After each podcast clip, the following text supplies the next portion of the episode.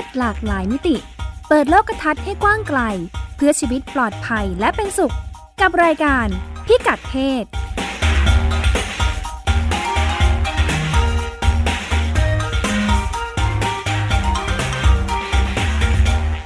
สวัสดีค่ะ ต้อนรับคุณผู้ฟังเข้าสู่รายการพิกัดเพศ กับดิฉันรัชดาธราภาค และคุณพงศธรสโรธนาวุฒิค่ะ สวัสดีครับคุณรัชดากับคุณผู้ฟังครับ เราก็มาอืมคุยกันในเรื่องเพศในหลากหลายแง่มุมวันนี้ พอดแคสต์สื่อเสียงของเราจะคุยเรื่องสิ่งพิมพ์ อ่า ครับ สิ่งพิมพ์อืมตายแล้วเขาพูดกันว่าอย่างสิ่งนี้ ใช่ อย่างไรก็ดี จริง ๆ ประโยคนี้เขาพูดกันมานานไง สิ่งที่พูดกันถัดมาก็คือ ถ้าครับปรับตัวออนไลน์ได้เราจะรอด อ่า อ่าทำให้สิ่งพิมพ์จำนวนมากสิ่งก็พิมพ์พากันอพยพขึ้นเนอะสู่โลกดิจิทัลออนไลน์ ครับผม อย่างไรก็ดี เราพบตัวอย่างของอืมความพยายามในการปรับตัวที่ ไม่ใช่แค่อพยพขึ้นจากคือสิ่งพิมพ์มาออจากนไลออฟน์ไลน์เป็นออนไลน์อ่าไม่ใช่แค่นั้น แต่ว่าปรับในเชิงเนื้อหาอย่างจริงจัง ปรับให้ตอดสอดคล้องกับความต้องการของกลุ่มเป้าหมาย ปรับมุมมองครับใหม่ในการนำเสนอ เพื่อให้ตอบโจทย์คนรุ่นใหม่ที่เปลี่ยนไปอย่างนี้อ่าใช่ไหมคะคุณพงศธรใช่แล้วมีตัวอย่างที่จะมาพูดคุยให้ฟังแล้วเดี๋ยวเราจะลองอืมมาดูว่า มันมีการปรับตัวยังไงบ้างในเรื่องสิ่งพิมพ์ ซึ่งอันนี้จะเน้นในส่วนของนิตยสาร แมกกาซีนครับนะอืมอ่าว่าบ้านเราบ้านอื่นเขามีการปรับเนื้อปรับตัวยังไงกันบ้างค่ะ ครับ แล้วมันเกี่ยวอะไรกับเรื่องเพศอ่าเกี่ยวยังไงเพราะรายการเพพิศกัดเพศใช่อืมก่อนอื่นต้องดูก่อน สิ่งพิมพ์แบบไหนที่มีกำหนดเพศผู้อ่าน แมกกาซีนผู้หญิง แมกกาซีนอืมผู้แมกชายกาซีนหนังสือเด็กไม่มีเนาะคุณรัชดาหนังสือเด็กไม่ไม่มีแบ่งนิเพทานศหนังสือไม่มีเด็กแบ่งไม่ด้วยแบ่งเพศ สารคดีอืมกลุ่มสารคดี National Geographic อะไรอย่างนี้เป็นต้น ไม่แบ่งเพศ ก็ไม่แบ่ง ไม่มีไม่มีอ่าความแตกต่างทางเพศ หนังสืออย่างเช่นทำบ้านกัและบสวนข้าวอะบ้านและสวนก็ไม่แบ่งเพศอืมหนังสือแต่งบ้านไม่แบ่งเพศครับ พวกเครื่องเอ่อครัวนะครัวอะไรทำกับอ่าข้าวอะทำกับข้าวทำกับแบ่งเพศไหมข้าวจริงๆผู้ชายก็ซื้อได้ ไม่มัได้นก็แบ่งขึ้นอยู่กับว่าเราชอบไหมชอบเอทำกัอบข้าวไหมเพียงแต่ว่าอ่โดยแนวโน้มบทความบาสทนใจเนอะอาจจะรู้สึกอืมว่าผู้หญิงชอบทำกับข้าว ผู้ชายไปซื้อหนังสือทำกับข้าวแปลกปะล่ะครับอะเขาอาจจะเป็นก็เชไม่ฟ ก็ไม่แปลกนะ บางทีแบบอยากเรียนทำกับข้าวแต่ตอนนี้ผมกำลังก็อยากอยากไปเรียนอยู่ทำกินเองไม่มีใครทำให้กินอะแต่เดี๋ยวเรียนกับคุณแม่ก่อนครับ ค่ะ มีภูมิปัญญาอยู่ที่บ้าน อืม อ่า เขาพูดกันว่ายุคนี้ถ้าสินค้าในยุคนี้นะครับ หรือว่าสิ่งพิมพ์หรือว่าบริการอะไรก็ตามเนี่ย ถ้ายังติดกรอบทางเพศเราจะตายไปไหนต่อไม่ได้ ไม่ใช่แค่สิ่งพิมพ์จะตายแล้ว ไม่ใช่แค่สิ่งพิมพ์แต่ถ้าเป็นสินค้าหรือธุรกิจไหน เพราะว่าปัจจุบันเนี้ยทุกสิ่งทุกอย่างมันคือเทรนด์ เพศกลางหรือไรเพศ เราไม่จำเป็นต้องแยกเพศในหลาย ๆ อย่างแล้วอย่างเช่นอ่าสินค้าประเภทอื่นเครื่องสำอางเครื่องเขาสำอางก็มีไม่ต้องเครื่องสำอางของผู้ชายใช่ ในแบรนด์ก็มีในแบรนด์เครื่องสำอางเขาก็จะมีหมวดของผู้ชายเพราะว่าส่วนมากเครื่องสำอางเป็นของผู้หญิง ดีไซน์หีบห่อบรรจุภัณฑ์มันก็จะดูผู้หญิงผู้หญิงไงใช่หรือว่าบางทีก็ไม่ได้แยกแล้วเดี๋ยวนี้ก็แบบใช้ไปเหมือนกันนะครีมก็ตัวเดียวกันนะอ่าอ่าประมาณนก็นี้มีแพ็กมีเกจบางแบรนด์นะบางแบรนด์ครัก็ดูผมไม่ได้แยกกัน น้ำหอมอะไรพวกนี้เสื้อผ้าก็มีเสื้อผ้ายูนิเซ็กเห็นมีมาหลายปีแล้วเหมือนกันอ่าที่บอกว่าแบ่งแค่ไซส์อย่างเดียวไล่ไซส์ไปเรื่อยๆ ตัวเล็กก็อืมผู้หญิง ผู้ชายก็ตัวใหญ่ขึ้นเรื่อยอะไรก็ตัวใหญ่ สินค้าที่มาเล่ากันวันนี้คือ ที่กำลังจะตายแล้วก็หายไปจากพื้นที่ตลาด คือนิตยสารครับแมกกาซีนๆค่ะอ่าและที่ตายก่อนคือแมกกาซีนผู้ชายแมกกาซีนสำหรับผู้ชายจริงเหรอ เออ บ้านเราอาจจะมีอ่านดิฉันผู้ชายอ่าน กำลังนึกถึงในบ้านเรา ตกปลาตกปลาก็ไม่เชิงผู้ชายมาก เพราะว่าก็ยังเป็น ไม่ได้ยังแบ่งเพศอะเออไม่ได้เจาะจงผู้ชายแต่ว่าคนที่ชื่นชอบการตกปลาอาจจะเป็นผู้ชายเยอะ หนังสือผู้ชายเลยก็ต้องแมกกาซีนแบบ ที่มีอะไรรูปผู้หญิงขึ้นอ่าอ่าปลุกใจเสือป่าเพราะภาษาแบบคำว่าปลุกใจเสือป่าภาษาดิฉันรู้สึกมันเก่าเก่ามากครับค่ะอ่าอาจจะเป็นนิตยสารที่เอานางแบบเซ็กซี่ขึ้นปก อ่าค่ะ อ่า โดยแต่ว่ากลุ่มเป้าหมายผู้อ่านเป็นผู้ชาย ข้างในแมกกาซีนก็จะเป็นแบบเรื่องเกี่ยวกับผู้ชายอย่างเช่นเออเครื่องยนต์เครื่องรถเครื่องเสียง หรืออะไรที่เป็นอ่า ใช่ฟ์สไตล์ผู้ชายแกดเจ็ตประมาณต่างนี้ gadget ต่างๆ หรือว่าเป็นแบบหนังเพลงอะไรก็ตามประมาณนี้ครับผมๆค่ะเขาบอกว่าสิ่งแรกที่จะตายเพราะหนึ่งเข้าสู่ยุคดิจิตอลอันนี้เหตุผลทั่วๆไป ตายกันหมด ตายกันหมดไม่ใช่อ่าเฉพาะนิตยสารผู้ค่ะสองคือคนรุ่นใหม่ไม่ได้ผูกพันกับอันนี้ ไม่ได้อะไม่ได้ผูกพันกับ กับอะไรแมกกาซีนแมกกาซีนผู้ชายพวกนี้ เหรอ ใช่เขาบอกว่าเมื่อประมาณสักอ่ายุคยี่สิบสองเอ้ยยี่สิบปีที่แล้วก็ได้ครับ ช่วงที่ค่ะสิ่งพิมพ์บูมบูมคุณรัชดาอาจจะทันว่าอ่ามัมันนิตยสารขึ้นเป็นแผงทานเลยทานทานอ่าทาทานนทานทานอ่าเอ่อในในต่างประเทศพวกนี้ก็เป็นเหมือนกันครับ คือแมกกาซีนพวกเนี้ย มันก็จะมีเด็กผู้ชายวัยรุ่นที่เพิ่งแตกเนื้อหนุ่มค่ะ อันนี้ครับภาษาเอ่ก็อไม่ใหม่มากนะแต่งเนื้อหนุ่มเนี่ย แตกเนื้อหนุ่มค่ะเห็นเห็นรูปผู้หญิงสวยอยู่บนหน้าปกก็แบบอยากได้ก็จะแอบไปซื้อค่ะเก็บเงินไปซื้ออะไรเงี้ยก็จะเป็นเทรนด์แล้วก็แอบแอบมานั่งอ่านกับเพื่อน เขาบอกว่าเทรนด์แบบเนี้ย เด็กรุ่นใหม่มันไม่ใช่มันไม่เป็นแล้วอืมอืมอืมหรือว่าถ้าอยากดูรูปผู้หญิงเซ็กซี่นะครับเด็กผู้ชายสมมติเอ่อเพิ่งแตกเนื้อหนุ่มอะสับเชยอีกแล้วแตกเนื้อหนุ่มสนใจเรือนร่างของเพศตรงข้าม ก็คลิกในเน็ตก็ดูได้มีทุกอย่างอะเนาะเออมีทุกอย่างไม่จำเป็นต้องแอบแอบแมกกาซีนไปไปซื้อแมกกาซีนมาดูแล้วครับเออแมกกาซีนอืมนี้มันถ้าเป็นสิ่งพิมพ์นี่มันมีความต้องแอบแอบไงเวลาไอ้เรื่องพวกใช่เนี้ยมันก็จะแอบแอบไปเปิดกับเพื่อนหรืออะไรค่ะอย่างนี้ครับ แต่ยุคปัจจุบันเราก็เข้าโลกเน็ตหมดอ่าแล้วก็ส่วนตัวเออก็เออคนรุ่นเออคนรุ่นก่อนนะครับ ที่เป็นแฟนแมกกาซีนผ่านไป 20 ปี ก็สมมติอายุน่าจะประมาณ 30 กว่า 40ค่ะเขาก็รู้สึกว่าคอนเทนต์มันมันไม่เป็นที่จำเป็นสองของเขาแล้วอะครับอ่าถึงแม้ว่ามันจะเป็นค่ะแมกกาซีนที่เจาะกลุ่มเป้าหมายของเขาเองก็ตามวัยวัยเดียวกับเขาแต่ แต่เนื้อหาที่อยู่ข้างในนั้นเนี่ยครับเขารู้สึกว่ามันมันหาซื้อมันหาอ่านได้ในอินเทอร์เน็ตค่ะอะ คือไม่ได้ลึกพอด้วยหนึ่งแล้วก็เขาต้องการคอนเทนต์ที่สามารถเอาไปเปิดได้ในที่ทำงานหรือที่สาธารณะไม่ต้องการเนื้อหาคอนเทนต์ที่มันต้องแอบอ่านเหมือนตอนเด็ก ๆ อีกแล้วอืมค่ะคือเราไม่มีความจำเป็นต้องไปแอบอ่านกับเพื่อน หรืออะไรไม่ไม่ต้องมีความเหมือนสนใจเรือนร่างผู้หญิง หรืออะไรเราต้องการที่มันดูได้ในที่สาธารณะค่ะครับ อืม แล้วก็มีความเชิงให้ความรู้หรืออะไรอย่างเงี้ยครับ อืม คือหรือถ้าประมาณมันนี้ไม่ไม่ไม่ในที่สาธารณะก็แอบเปิดอยู่ที่บ้านได้ ออนไลอะน์ดูอง่ายู่ยที่กว่าบ้านได้ ง่ายกว่า ไม่มีอะไรหลักฐานตมไอ้เป็นเล่มอืนี่มมันมีหลักฐานเสียภาพครับใช่ไหมคะคือใช่มันเสียภาพลักษณ์เราสมมุติเออเราอยู่ที่ทำงานกำลังไถไถฟีดขึ้นมามีรูปผู้หญิงเด้งขึ้นมาอะไรเงี้ยครับค่ะแล้วเดี๋ยวคนข้างหลังอาจจะมองเห็นอย่างเงี้ยเขาก็รู้สึกว่าอุ๊ยตกใจอะไรอย่างเงี้ยเออยิ่งมัเป็นไม่เล่เหมมาะยิ่งโหเป็นหลักเป็นเออฐาน ในขณะที่ตัวเองทำงานเป็นผู้บริหารหรืออะไรอย่างเงี้ยครับค่ะเออแต่ว่าถ้าเป็นดูหนังโป๊มันก็เป็นแบบ มันก็เฉพาะเจาะจงไปต้องเข้าเว็บนั้นเว็บนี้ถึงจะเจออย่างเงี้ยใช่ไหมก็ดูครับที่บ้านได้ค่ะอยู่ที่บ้านได้หรืออะไร อะเขาบอกว่าอีกประการหนึ่งที่น่าสนใจคือ พอหลังจากเรามีกระแสมีทูขึ้นมาครับเอ่อเมื่อประมาณ 3-4 ปีที่แล้ว แล้วก็ช่วงหลังมานี้เราค่อนข้างประชากรโลกนะครับ ค่อนข้างไวต่อเอ่อแล้วก็ค่อนข้างเอ่อรับรู้เรื่องอะไรก็ตามที่เกี่ยวกับข้องกับความไม่เหมาะสมต่อผู้หญิง หรือว่ามุกต่างๆคำพูดที่ไม่เหมาะสมต่างๆ ที่เป็นคำพูดในเชิงเหยียดเพศ ไม่ว่าจะเป็นผู้หญิงเองก็ตาม หรือว่า LGBT เองก็ตามอย่างเงี้ยครับ คือมันใช้ไม่ได้อีกต่อไปแล้ว ถ้าคุณยังเอาคำพูดแบบนั้นมาตีพิมพ์ลงในแมกนิเตอร์สารคุณอยู่ค่ะอะคือเขาบอกว่ามันมันมันมันมันคุมเครือกระทั่งที่ว่าคนอ่านครับ แยกไม่ออกว่าอันไหนคือ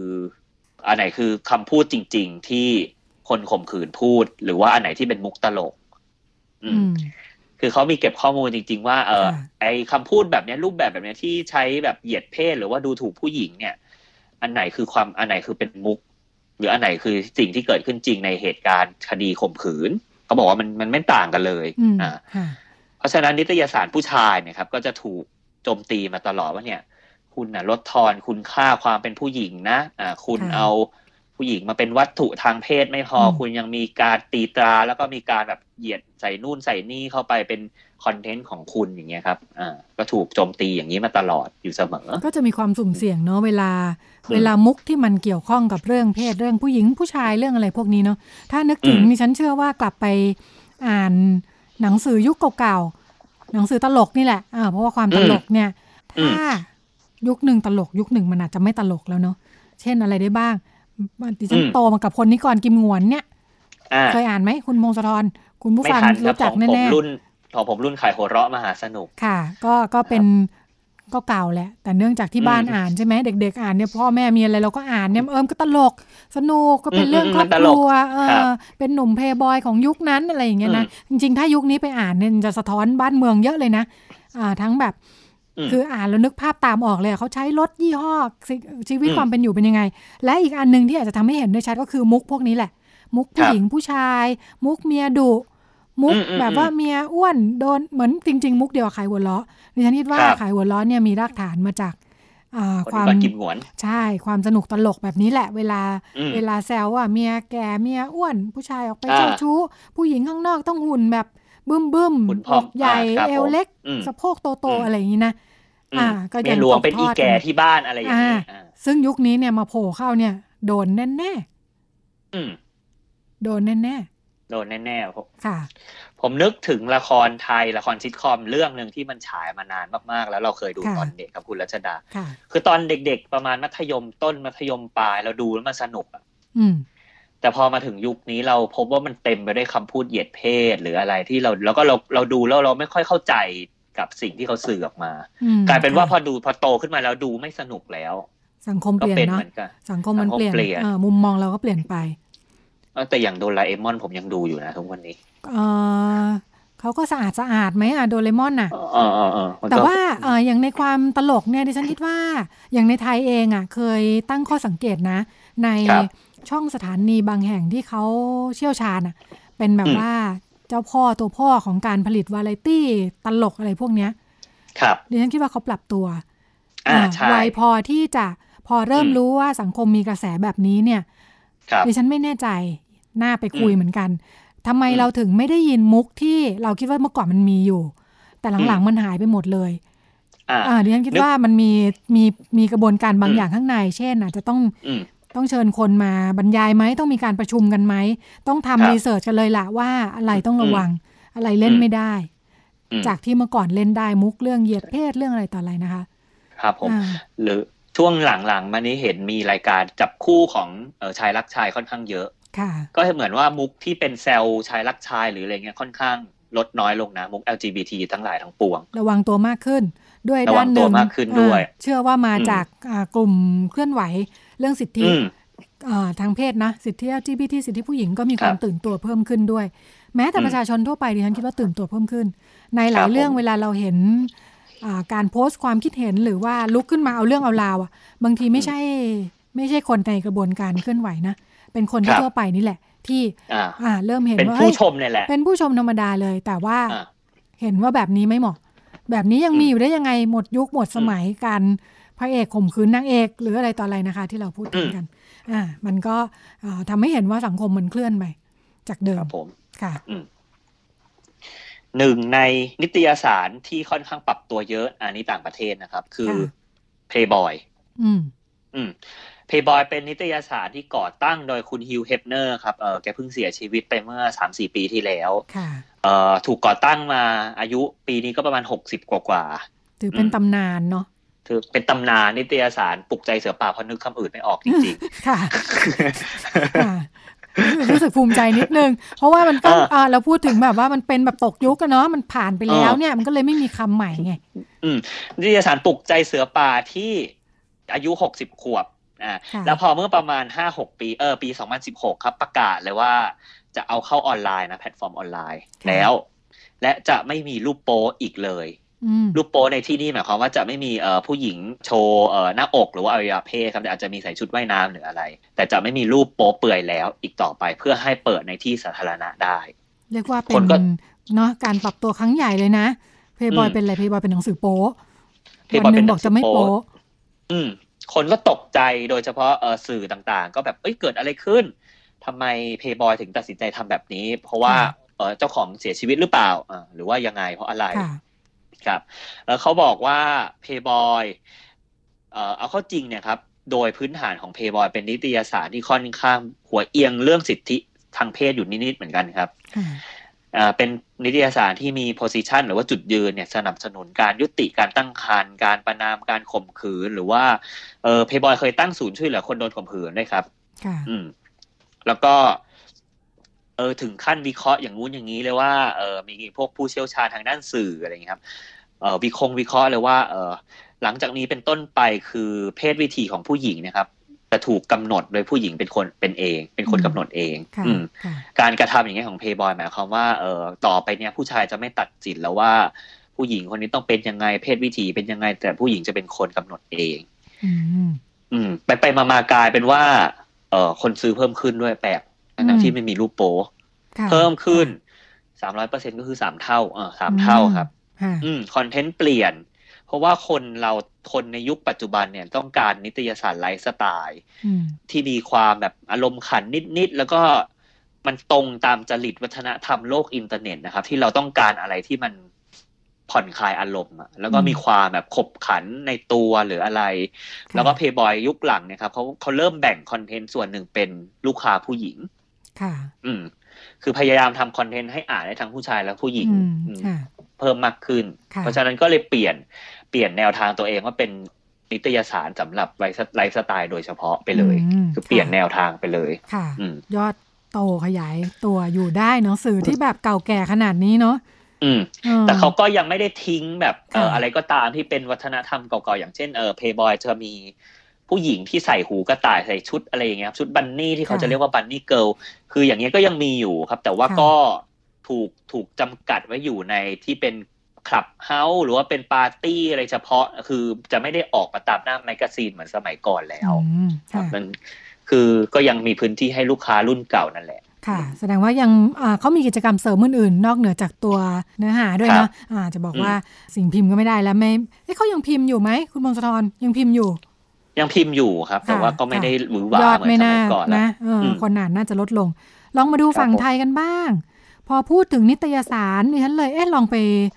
ลองไปดูดีกว่าว่านิตยสารบ้านเรามันมายังไงไปยังไง แล้วมันเป็นกลุ่มไหนกันบ้างนะคะ ที่คุณพงศธรชวนคุยในช่วงต้นว่า มันมีการแบ่งกลุ่มผู้อ่านตามเรื่องเพศยังไงบ้างเนี่ยนะอ่าครับมันก็ผมมีลองไล่เรียกว่าไล่ประวัติศาสตร์เลยนะเนี่ยเอ่อ นิตยสารของไทยเริ่มมีมาตั้งแต่สมัยรัชกาลที่ 5 เลยนะคะ คุณผู้ฟังอืมคุณมงคลธรบอกว่าที่เอ่อเริ่มพิมพ์แล้วก็ขายกันเนี่ยนะ นับตั้งแต่ยุคเอ่อสมัยอ่ารัชกาลที่ห้าเป็นครัต้บนผมมาเนี่ยมีการเกิดขึ้นแล้วก็ล้มตายกันไปไปเรื่อยนะคะนิตยสารเนี่ยอืมเอ่อมารุ่งเรืองจริง ๆ ในช่วงอ่าหลังสงครามโลกครั้งที่สอง2490 นะคะ ที่บอกว่าเกิดขึ้นและล้มตายไปก่อนหน้านี้เนี่ย เนื่องจากตอนนั้นครับเนี่ย มันยังไม่ได้มีระบบขายโฆษณา อ่าอืมทำให้พอพิมพ์อะไรขึ้นมาขายหนังสือพิมพ์อะไรก็ตามเนี่ย ยอดกำไรหรือว่ารายรายได้ที่จะเลี้ยงตัวเนี่ยมันอยู่ที่คนซื้ออืมอ่า แต่ในที่สุดพอถึงยุคหนึ่งเนี่ยอ่าสิ่งพิมพ์ ดิฉันคิดว่าน่าจะหลายประเภทนะ ยกเว้นหนังสือพ็อกเก็ตบุ๊กนะ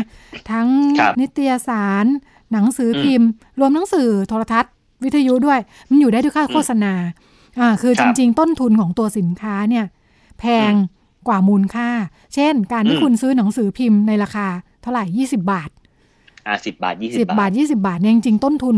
ของการพิมพ์และกระดาษ รวมทั้งกองบอกอเนี่ยมันแพงกว่านั้นอืมถ้าจะขายกันจริงๆเนี่ยไอ้เล่มเนี้ยมันอาจจะต้องห้าสิบแปดสิบาทไงอืมอืมอ่าอืมแต่ว่าที่ถ้าไม่มีสาโฆมารถษณาใช่ แต่ครับที่สามารถขายในราคาเท่านี้และทำให้คนอืมยอมซื้อได้เนี่ยอ่าเพราะว่าอยู่ได้ด้วยรายได้จากโฆษณาอ่าครั ทำบให้อ่าช่วงหลังพอเจอเรียกว่าเป็นโมเดลของขายโฆษณาแบบนี้เนี่ยสิ่งพิมพ์อืมก็เลยเติบโตอยู่ได้แล้วก็เติบโตขยายขึ้นเรื่อยๆ ในช่วงที่เรายังไม่มีสื่อที่เรียกว่าอินเทอร์เน็ตนะคะ งานวิจัยนี้ให้มันเจองานวิจัยที่น่าสนใจ ชื่อการล่มสลายของนิตยสารไทยในยุคดิจิตอลอืมฟังแล้วก็เศร้า ฟังแล้วก็เศร้าเลยนะคะ เป็นล้มหายตายจากไปหมดแล้วค่ะ ถึงขั้นล่มสลายเลยนะคะอ่าในครับผมในวารสารวารสารศาสตร์นะคะ ของคณะวารสารศาสตร์ และสื่อสารมวลชนของมหาวิทยาลัยธรรมศาสตร์นะคะทำเมื่อปีอ่า2562 นี่เอง เขาแบ่งเขาแบ่งนิตยสารไทยเป็นเจ็ดยุคค่ะอืมอ่าน่าสนใจเลยลองมาเล่าคร่าวๆเนอะทำให้เห็นการเปลี่ยนแปลงพัฒนาการที่ดี ยุคแรกครับเนี่ยบอกว่านี่แหละ ช่วงสงครามโลกเลยนะคะ 2490 ถึง 2499 แล้วก็อืมช่วงหลังสงครามโลกนิดหน่อย ช่วงนั้นเนี่ยบอกว่าขาดแคลนกระดาษนะคะอืมอ่าเนื่องจากเนี่ยแหละ เกิดสงครามวุ่นวายเนี่ยไม่แน่ใจว่าช่วงนั้นกระดาษส่วนหนึ่งอาจจะนำเข้านะทำให้ต้องครับทำกระดาษกันเองอะไรต่ออะไรนะคะ แต่พออืมหลังสงครามเนี่ยเริ่มดีขึ้น พอเริ่มอืมดีขึ้นเนี่ยอ่าหยุดการรบแล้วเนี่ยนะเศรษฐกิจก็เริ่มครับพัฒนาเนี่ยทำให้เริ่มมีนิตยสารเฉพาะกลุ่ม มีนิตยสารผู้ชายนิตยสารเด็ก นิตยสารผู้หญิงด้วยนะ ครับอ่าแต่ว่าข้อมูลไม่เยอะแล้วก็อืมอาจจะยังไม่มีหลายเล่มมาก ที่มีชื่อเสียงตอนนั้นเช่น ชาวกรุง ชาวกรุงครับในเครือสยามรัฐอ่าช่วงนั้นอ่าหมอมราชวงศ์คือกฤษปราโมททครับเป็นำอ่าค่ายสิ่งพิมพ์เนาะมีหนังสือพิมพ์สยามรัฐ แล้วก็ครับอ่ามีรายสัปดาห์อะไรต่ออะไรนะคะอืมถัดมาอีกยุคหนึ่งนะยุคพัฒนาเศรษฐกิจแล้วนะคะ 2,500 จนถึง 2,509อืม ยุคแบ่พังฒเป็นนาเศรษทุฐกๆสิกิบจปีเนาะอ่าครับเป็นช่วง10ปีอันเนี้ยอ่าเรามีอืมแผนพัฒนาเศรษฐกิจ และสังคมแห่งชาติและอ่าเริ่มพัฒนาเศรษฐกิจด้วยอุตสาหกรรมเรื่องส่งออกอะไรต่างๆเนาะอย่างไรก็ดีในอืมทางการเมืองเป็นยุคเผด็จการทหารนะคะ แล้วก็ครับเป็นรัฐราชการทำให้อืมนิตยสารที่อยู่ตามแผงหนังสือและปรากฏมาถึงมือผู้อ่านเนี่ยเป็นของราชการซะเยอะนะคะ เช่นครับศิลปากรอ่าเป็นนิตยสารอ่า ของกรมศิลปากร ฟังจากชื่อก็รู้เลยอ่าฟังชื่อราชการมาก ๆ เลยทีเดียว แต่ก็เริ่มครับผมมีเรื่องอานิตยสารท่องเที่ยวเพิ่มขึ้นอ่าเริ่มมีละอ่าเพราะว่าเราเริ่มน่าจะเริ่มเริ่มมีการท่องเที่ยวทั้งในประเทศต่างประเทศเริ่มมาหรือยังอืมอาจจะยังไม่เยอะนะคะ อ่านิตยสารอสททันไหมคุณมงคลธรไม่ทันครับอ่าอสทอสทเป็นนิตยสารท่องเที่ยว ชื่ออนุสารอืมอสท เพราะว่าครับการท่องเที่ยวแห่งประเทศไทยในยุคนั้นใช้ชื่อว่าองค์การส่งเสริมการท่องเที่ยวแห่งประเทศไทย ครับคืออสทนี่แหละ ก็มาเป็นอืมชื่อนิตยสารนะคะแล้วก็ IS Song Hits เคยได้ยินไหมครับคุณมงคลธรดิฉันเชื่อว่าไอ้คุณผู้ฟังนิอาจตยสารจะเคยได้เพลงใช่ยิไหมนฮะใช่ IS Song Hits แล้วก็ The Guitar Star Pix Star ครับ Pix นี่ทันไหม ไม่ทันเหมือนกัน จริงเหรออืมเหล่านี้เนี่ย สะท้อนอิทธิพลของบันเทิงต่างบันเทิงตะวันตต่ากงประเทศ อ่าครับบันเทิงตะวันตกเลยแหละที่เข้ามาในช่วงหลังสงครามนะคะ แล้วก็อาจจะมีอืมค่ายทหารอ่า แลบมาจนถึงช่วงยุคสงครามเย็น ที่สหรัฐมีฐานทัพอยู่ในประเทศต่างๆอ่าครับทำให้เรียกว่ายุค GI อะอืมอ่าที่มีทหารสหรัฐอยู่ในประเทศต่างๆ แล้วมันก็เกิดวัฒนธรรมที่มาพร้อมกับดนตรี วัฒนธรรมกินดื่มอ่าบาร์เบียร์อะไรต่ออะไรนะ เกิดขึ้นในช่วงเนี้ยอ่ามันสะท้อนมาในนิตยสารด้วย รวมทั้งฉบับสำคัญ อันนี้อ่าเรียกว่าเป็นนิตยสารไหม อาจจะเป็นวารสารหรืออะไรนะคะ สังคมศาสตร์ปริทัศน์ครับอ่าสังคมศาสตร์ปริทัศน์เนี่ยเป็น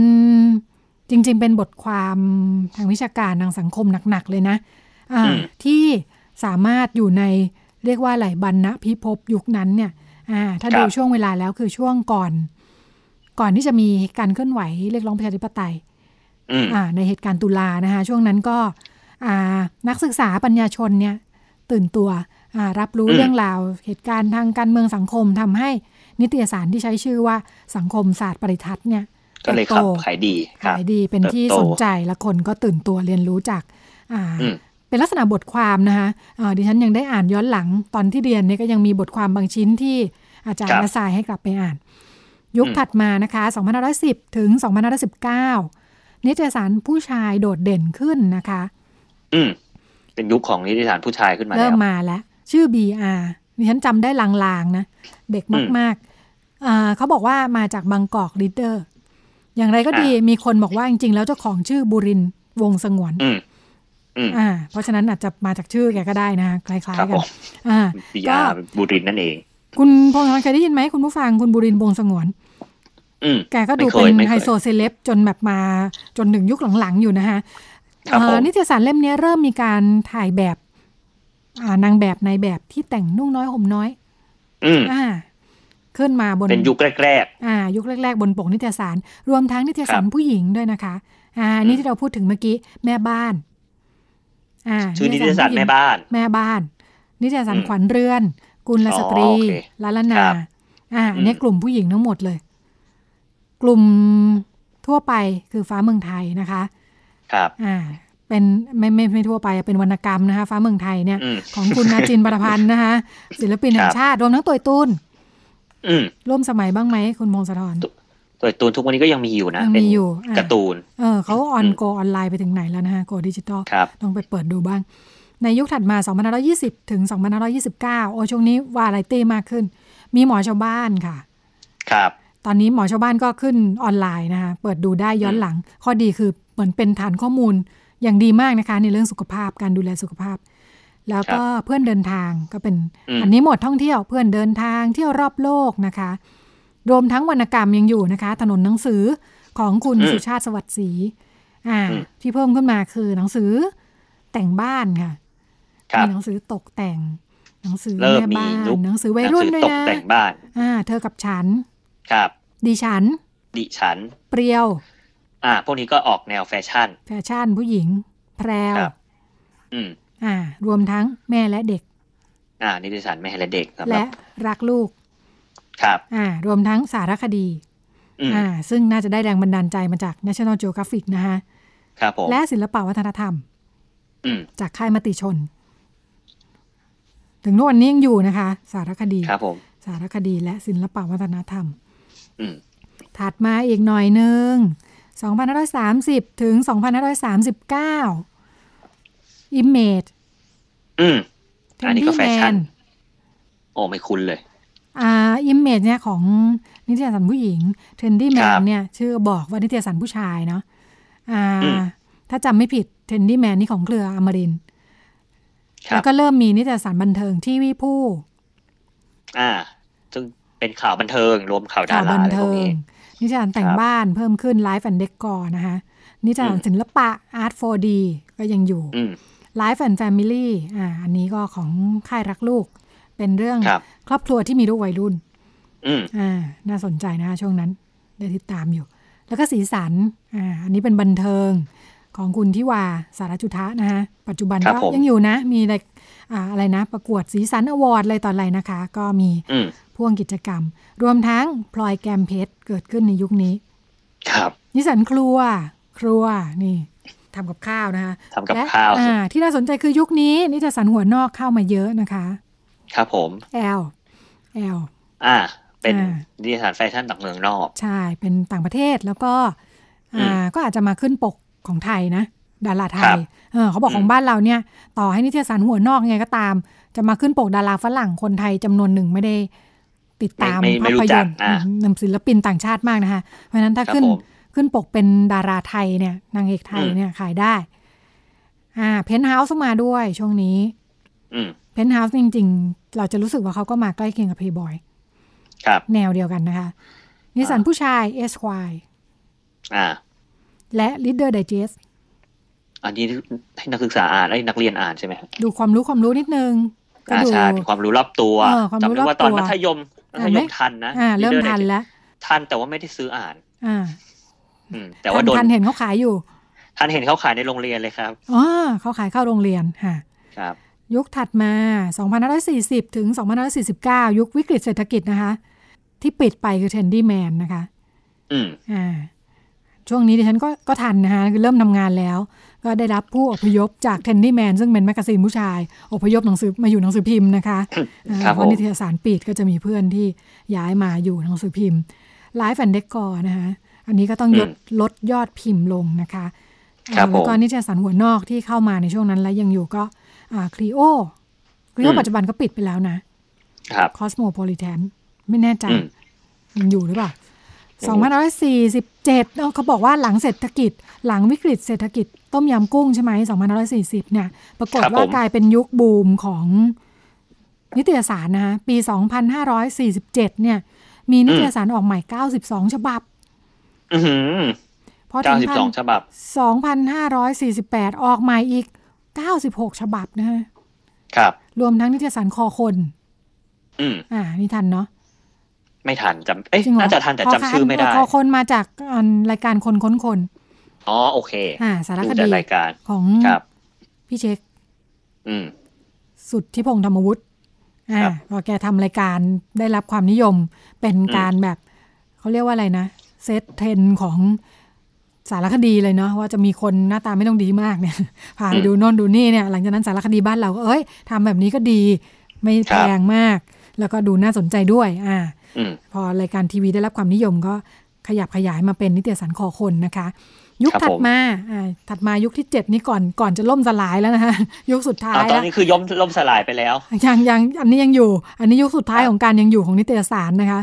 อ๋อโอเคครับ2550ถึง59ก็ยังบูมนะ ช่วงนั้นค่าย GM บูมมาก ค่ายครับ GM ของคุณประกรณ์อืมเปิด GM Car GM Watch GM 2000 Mater and Care Wo- Wo- อืม Woman Plus 2 4 7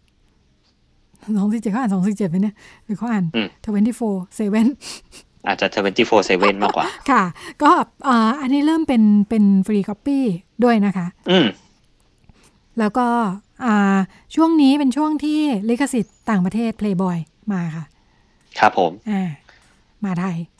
มาไทย ช่วงหลังนี้เองรวมทั้ GQ อ่า ร่วมสมัยอยู่นะอ่าแต่สงสัยมาไม่นาน เพราะครับว่าหลังจากนี้เข้าสู่ยุค โรยลาแล้วนะคะครับเข้าผมสู่ยุคโรยลาเนี่ยจริงๆก็โรยลามาตั้งแต่ห้าเจ็ดแล้วล่ะ บอกว่าอืมปี 2557 เนี่ยกระแสออนไลน์มันเริ่มมาใช่ไหมพอออนไลน์มาโฆษณาก็ไหลอ่ไปทางนู้นหมดค่ะ ที่บอกว่าโมเดลของสิ่งพิมพ์ที่อยู่ได้ด้วยโฆษณาทำให้คนซื้อสามารถซื้อได้ในราคาที่ไม่ใช่ราคาต้นทุนของอืมตัวสินของค้าขอเนี่งยของสินค้าที่ผลิตอะใช่ งบโฆษณามันก็ไหลไปออนไลน์นะคะทำให้เดิครับมผมเนี่ยสื่อมันมีจำกัดเนาะมีแค่อืมสิ่งพิมพ์ไม่กี่ฉบับ มีแค่ทีวีวิทยุเนี่ย พอออนไลครัน์บเนี่ยช่องทางมันแบบเพิ่มขึ้นอืมมาแบบมหาศาลใช่ไหมมันมีเป็นพันพันหมื่นหมื่นเว็บเนี่ย ครับ โฆษณามันก็ไล่ออกไปอืมหมดเลยนะคะจนทำให้ปิดตัวไปรายแรกเลยในปี 2557นั่นเองก็คือ Leader Digest นะคะครับผมไม่เห็นอีกแล้ว อ่า เป็นฉบับ จะเรียกว่าปฐมฤกษ์ได้ไหมปฐมฤกอืษ์มของการปิดตัวรับออนไลน์เนี่ยเออหลังจากนั้นก็ทยอยปิดกันอย่างต่อเนื่องนะคะ ครับ ปี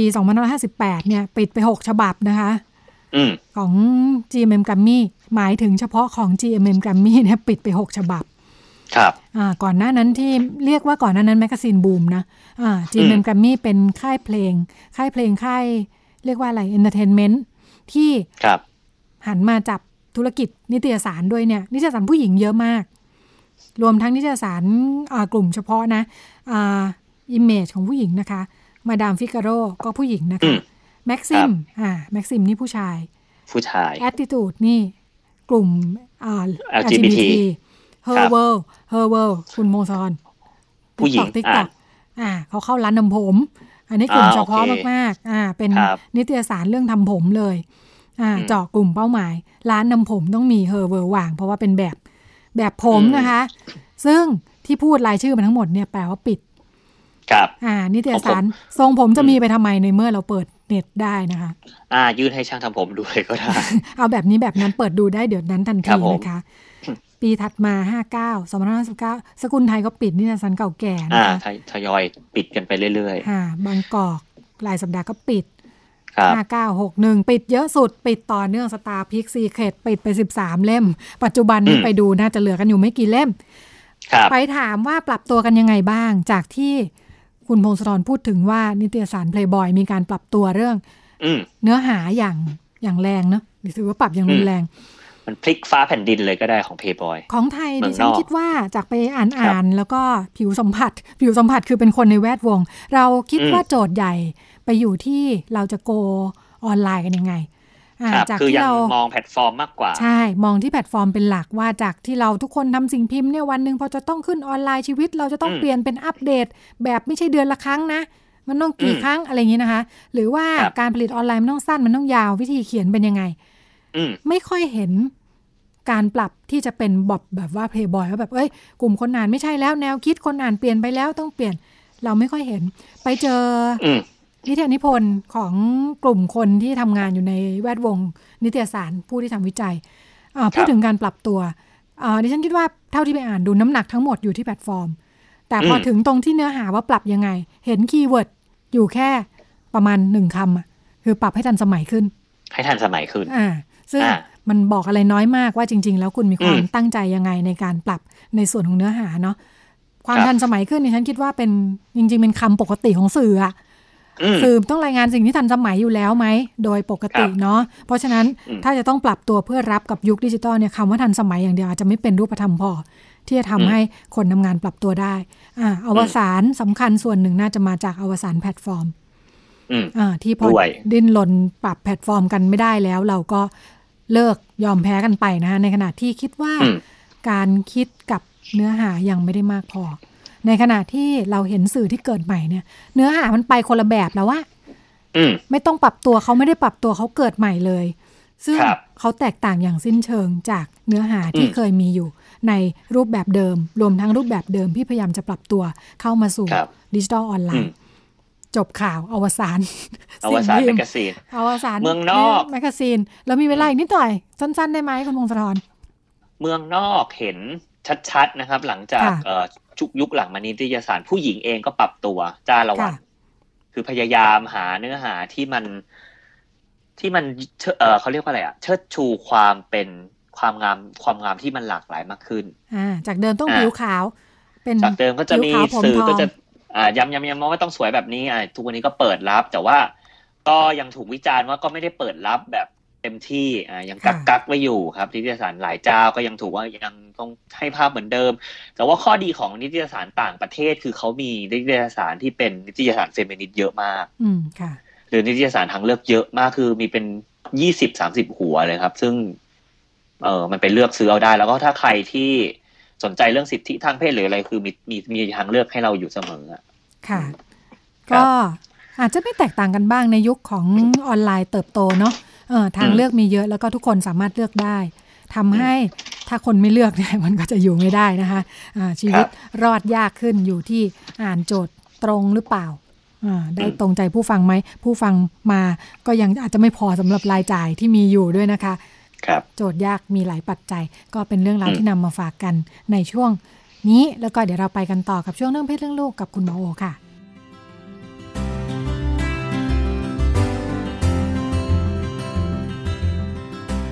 เรื่องเพศ เรื่องลูก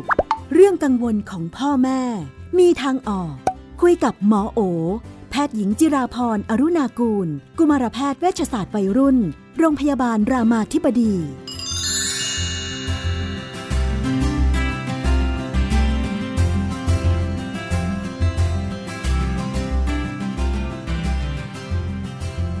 ในช่วงเรื่องเพศเรื่องลูกเราอยู่กับคุณหมอโอนะคะ สวัสดีค่ะ สวัสดีค่ะ พี่นุ่น สวัสดีท่านผู้ฟังด้วยค่ะ เราก็พูดคุยกันผ่านสารพันปัญหาจากครอบครัวนะคะ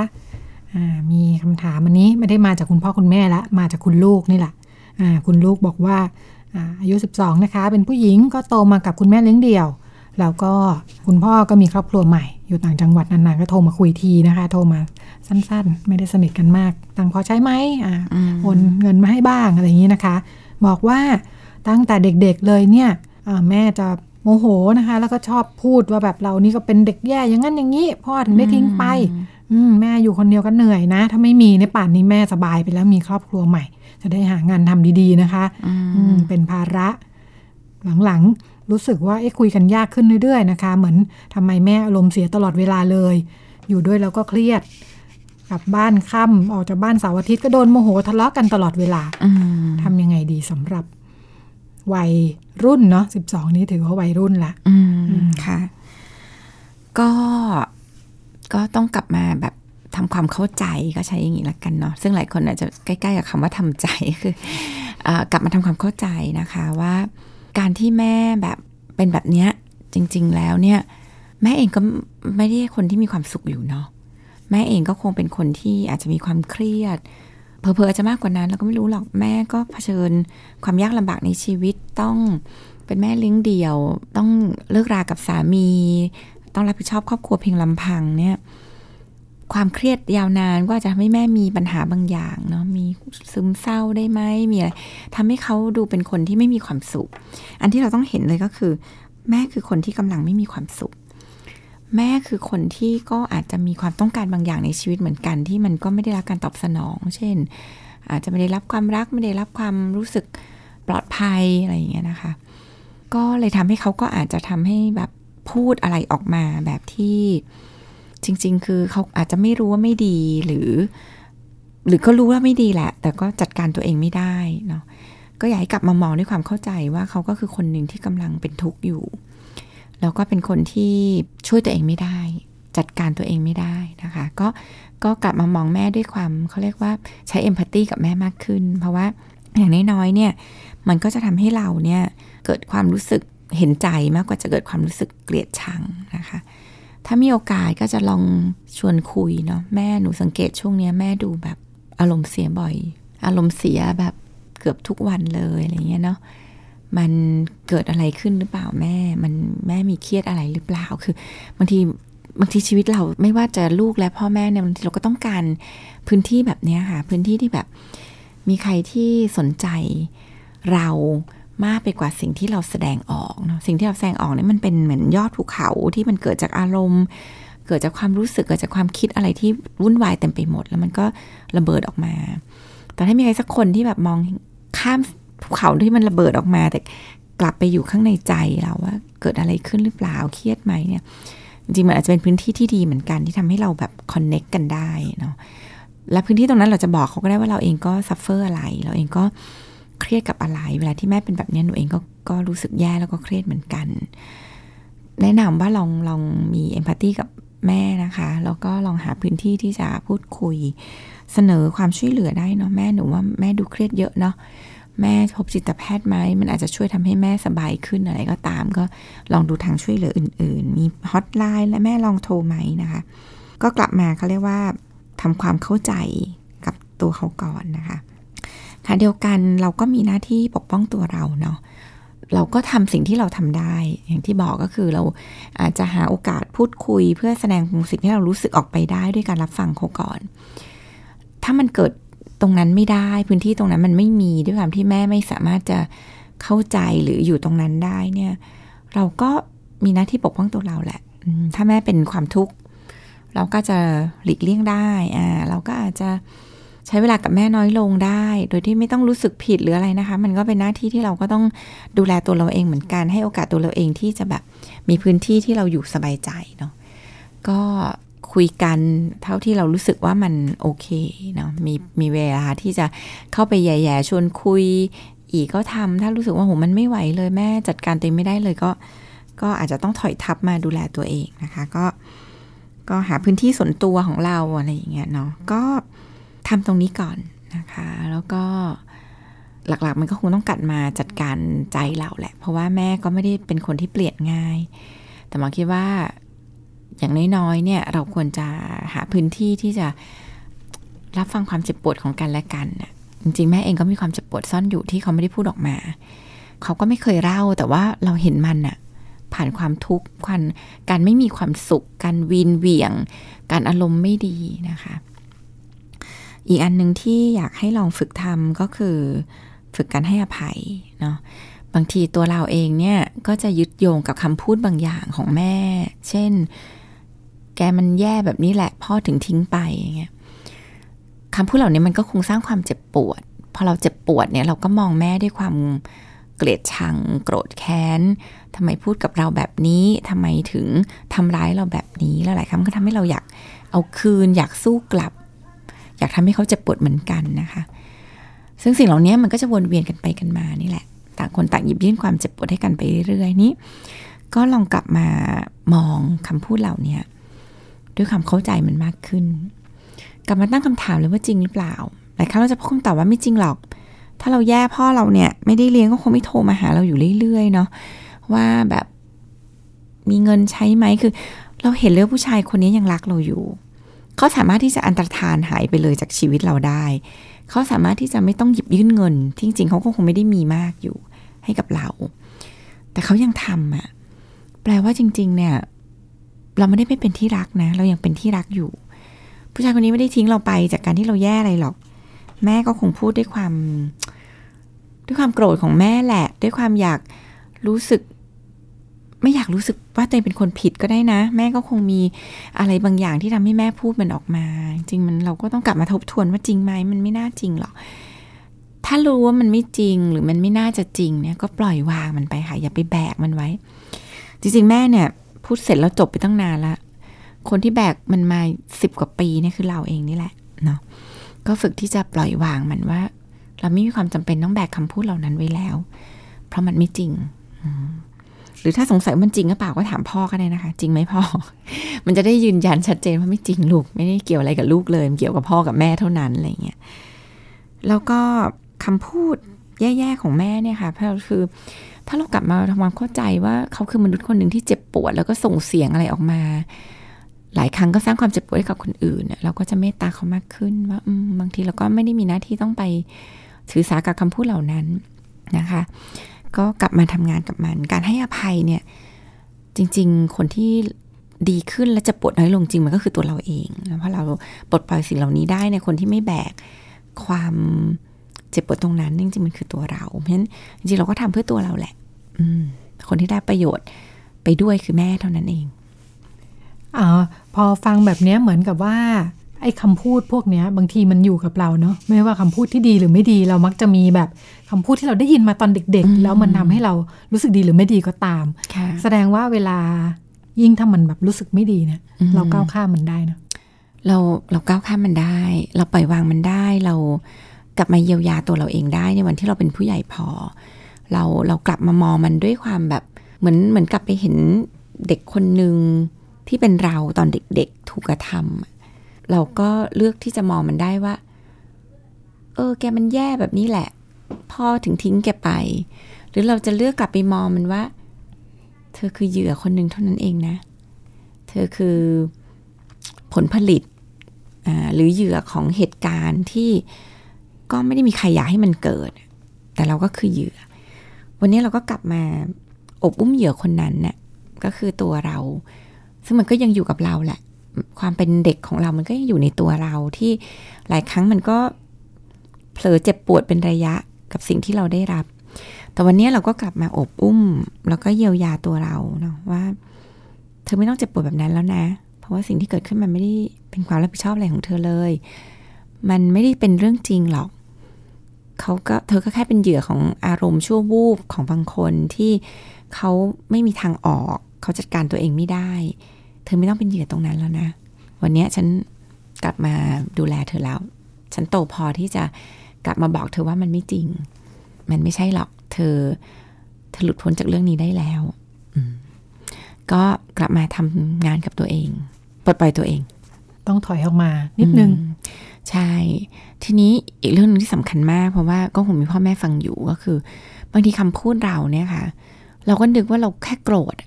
แต่หลายครั้งเราจะพบเลยนี่สิบสองปีแล้วกับเด็กคนหนึ่งที่ได้ยินสิ่งนี้ตอนเล็กๆ เลยได้ซ้ำคำพูดหลายอันเนี้ยหายไปหมดแล้วจำไม่ได้เลยเนาะแต่คำพูดเหล่านี้ที่มันสะเทือนความรู้สึกเนี่ย มันอยู่นาน แล้วมันเป็นสิ่งที่สมองเลือกจดจำเพราะว่ามันมันสั่นสะเทือนความรู้สึกข้างในอย่างมากเพราะฉะนั้น สมองก็จะจำอะไรที่มันแบบสะเทือนความรู้สึกเราเพราะฉะนั้นเพราะจริงๆมันมันมันมันมันจำเพื่อจะปกป้องเราอะจริงไปทำงานเพื่อจะปกป้องว่าเฮ้ยอันนี้มันเจ็บปวดนะ มันต้องจำได้ว่าอย่าอย่าให้เกิดอะไรแบบนี้อีก เธอจะได้ไม่เจ็บปวดแบบนี้อีกแต่หลายครั้งเนี่ย ความจุบนั้นมันจะไม่ได้เกิดขึ้นแล้วแหละ แต่ว่ามันมันไม่ลืมอะเพราะฉะนั้นพ่อแม่เนี่ยค่ะ ก็ต้องระวังมาก ๆ เลยเวลาที่เราโมโหหรือเราพูดอะไร หรือบางทีเราก็อยากจะทำให้เขาแบบให้ลูกรู้จัก รู้สึก มันจะได้สะสม มันจะได้เขาเรียกอะไร มันจะได้โนเพโนเกนอะพอเจ็บปวดมันจะได้เรียนรู้เลยแต่หลายครั้งไม่ความเจ็บปวดไม่ได้สร้างการเรียนรู้เลยนะความเจ็บปวดสร้างความเจ็บปวดเพราะฉะนั้นที่สำคัญคือเวลาเราจะปวดเนี่ย หรือเรารู้สึกแย่กับตัวเองเนี่ยมันจะลดทอนศักยภาพ เวลาเราเชื่อว่าเราไม่ได้เรื่องเราทำไม่ได้เราไม่ดีพอนี่มันมันพัฒนายากมากเพราะฉะนั้น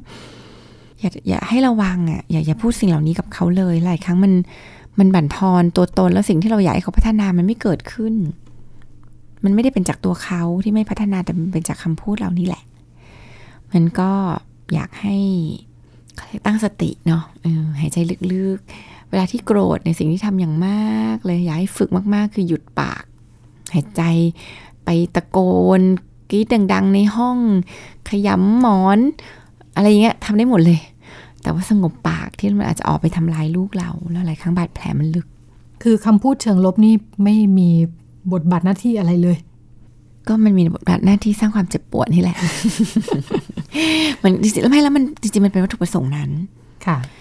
พ่อแม่ที่พูดคำพูดเชิงลบกับลูกจริง ๆ ก็มีวัตถุประสงค์นั้น อย่าหลอกตัวเองว่าเราอยากให้เขาได้ดีไม่ จริงๆเราอยากให้เขาเจ็บปวด เพราะเราเจ็บปวด ตอนนั้นเราโกรธ เรารู้สึกแย่ที่ลูกเนี่ยทำให้เราต้องรู้สึกแย่ ลูกทำให้เรารู้สึกว่าเราเป็นแม่ที่ไม่ได้เรื่อง เราเป็นแม่ที่ไม่ดี เราอยากให้เขาเจ็บปวดคำพูดที่ออกไปด้วยความเจ็บปวด ที่ทำให้เขาเกิดความเจ็บปวดมันออกไปด้วัตถุประสงค์นั้น และมันทำงานแบบนั้น แล้วมันก็บรรลุวัตถุประสงค์เสมอ แต่ต้องคำถามตัวเองอะ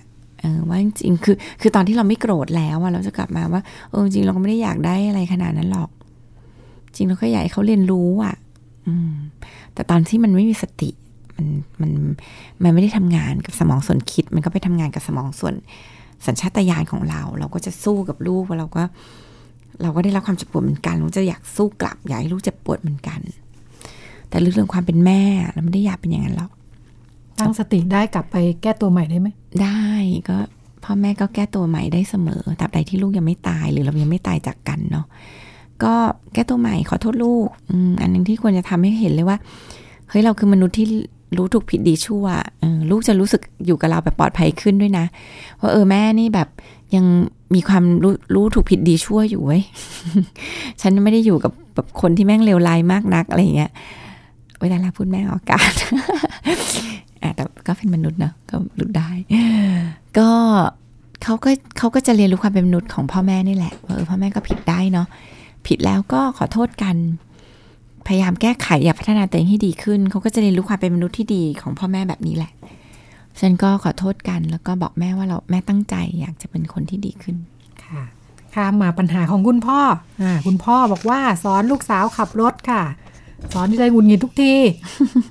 จะให้ออกถนนใหญ่แล้วเนี่ยงงกเงินเงินตัดสินใจไม่ดีเลย พ่อก็เลยหวั่นใจ เดี๋ยวจะไม่ปลอดภัย พออารมณ์เสียลูกก็ลน โอ้ยขับรถไม่ดีเหมือนแม่เลยเนี่ยทำไมผู้หญิงขับรถไม่ดี จริง ๆ แล้วอย่าโทษที่เพศนะคะ มันคงไม่เกี่ยวกัน แต่ก่อนคุณพ่อขับรถก็จะขับรถแบบนี้แหละ เราแค่ไม่จำตัวเองไม่ได้พ่อเราก็จะบ่นเราแบบนี้เหมือนกันเออก็ทุกคนมันก็มีช่วง starting point เนาะช่วงเรียนรู้ใหม่ ๆ ที่ยังแบบไม่มั่นใจยังทำอะไรไม่ถูกอะไรเงี้ยแล้วก็หลายครั้งความเครียดของพ่อแม่เนี่ยทำให้ลูกยิ่งขับรถไม่ดี เกรงกลัว ไม่มั่นใจ เพราะว่านิดหนึ่งก็โดนด่า นิดหนึ่งก็ผิด นิดหนึ่งก็ไม่ใช่เนาะทางแก้ก็คืออันที่หนึ่งก็กลับมาปรับตัวเราอ่ากับ คือคุณพ่อมีอารมณ์เพราะคุณพ่อคาดหวังสูง คาดหวังให้เขาเป็น คาดหวังให้เขารู้เรื่อง คาดหวังให้เขาแบบเก่ง เด็กทุกคนไม่ได้ถนัดเรื่องเดียวกัน เด็กที่ไม่เขาเรียกว่าไม่มีศักยภาพหรือทักษะทางด้านทิศทาง ด้านการเคลื่อนไหวอะไรเงี้ยเขาก็จะขับรถไม่เก่งตักกะด้านการกะระยะไม่ดีอย่างเงี้ยเขาก็จะไม่ใช่คนขับรถเก่งงั้นลูกเราก็อาจจะไม่ใช่คนที่แบบกระโดดลงไปสอนปั๊บทำได้เลยเขาจะเป็นคนที่ต้องใช้เวลาเยอะกว่าคนอื่น ก็เหมือนเด็กสอนอ่านหนังสืออะมันก็มีเด็กเร็วเด็กช้าเพราะว่าศักยภาพสมองมันไม่เหมือนกัน ก็กลับมาปรับความคาดหวังของตัวเรานะคะ ว่าบางทีเราก็คาดหวังเยอะไปว่าอยากให้เขา เก่งเร็วง่าย ด้วยความเข้าใจว่าการสอนแบบเนี้ยจริง ๆ ควรจะรู้เรื่องแล้วมนุษย์ทุกคนไม่ได้เรียนรู้ในรูปแบบเดียวกัน แล้วก็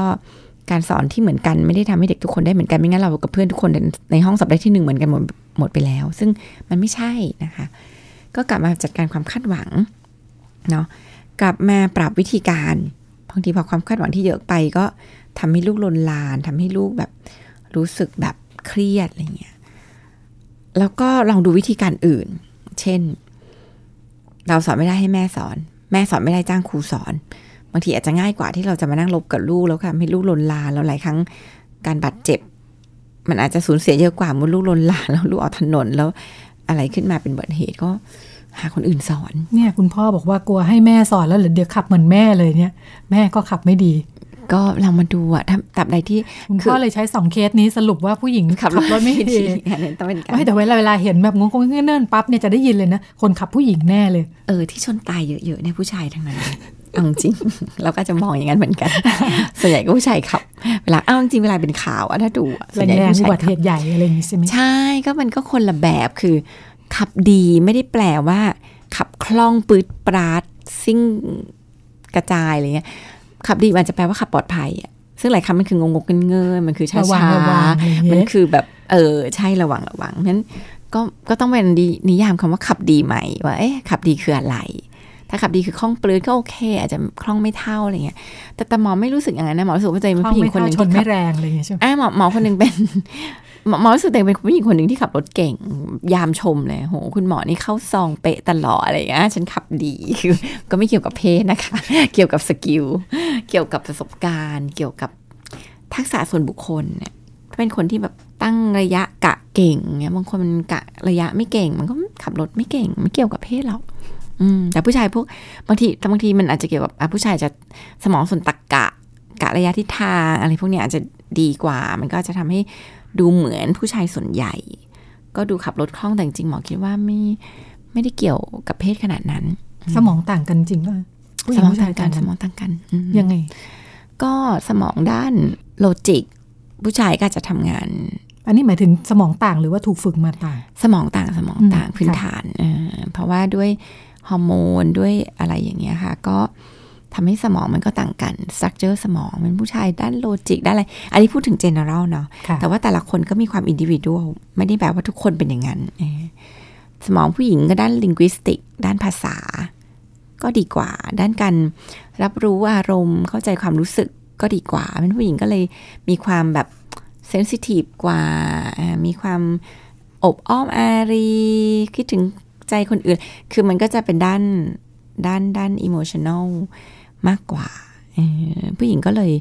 เอาจริงถ้าเทียบเด็กผู้ชายเด็กผู้หญิง เด็กผู้หญิงก็ภาษาเร็วกว่า อันนี้ก็เป็นตามเขาเรียกว่า brain base ทักษะสมองแต่ว่าเป็นปัจจัยหนึ่งแต่ไม่ได้แปลกับว่ามัน apply กับทุกคนค่ะ ก็เป็นเรื่องราวที่นำมาฝากกันนะคะ ในวันนี้แล้วก็หมดเวลาแล้วค่ะ ดิฉันกับคุณหมอโอลาคุณผู้ฟังไปก่อน สวัสดีค่ะ สวัสดีค่ะ ติดตามรายการได้ที่ www.thaipbspodcast.com แอปพลิเคชัน Thai PBS Podcast หรือฟังผ่านแอปพลิเคชัน Podcast ของ iOS Google Podcast Android Podbean SoundCloud และ Spotify ติดตามความเคลื่อนไหวของรายการและแสดงความคิดเห็น โดยกดถูกใจที่ facebook.com/thaipbspodcast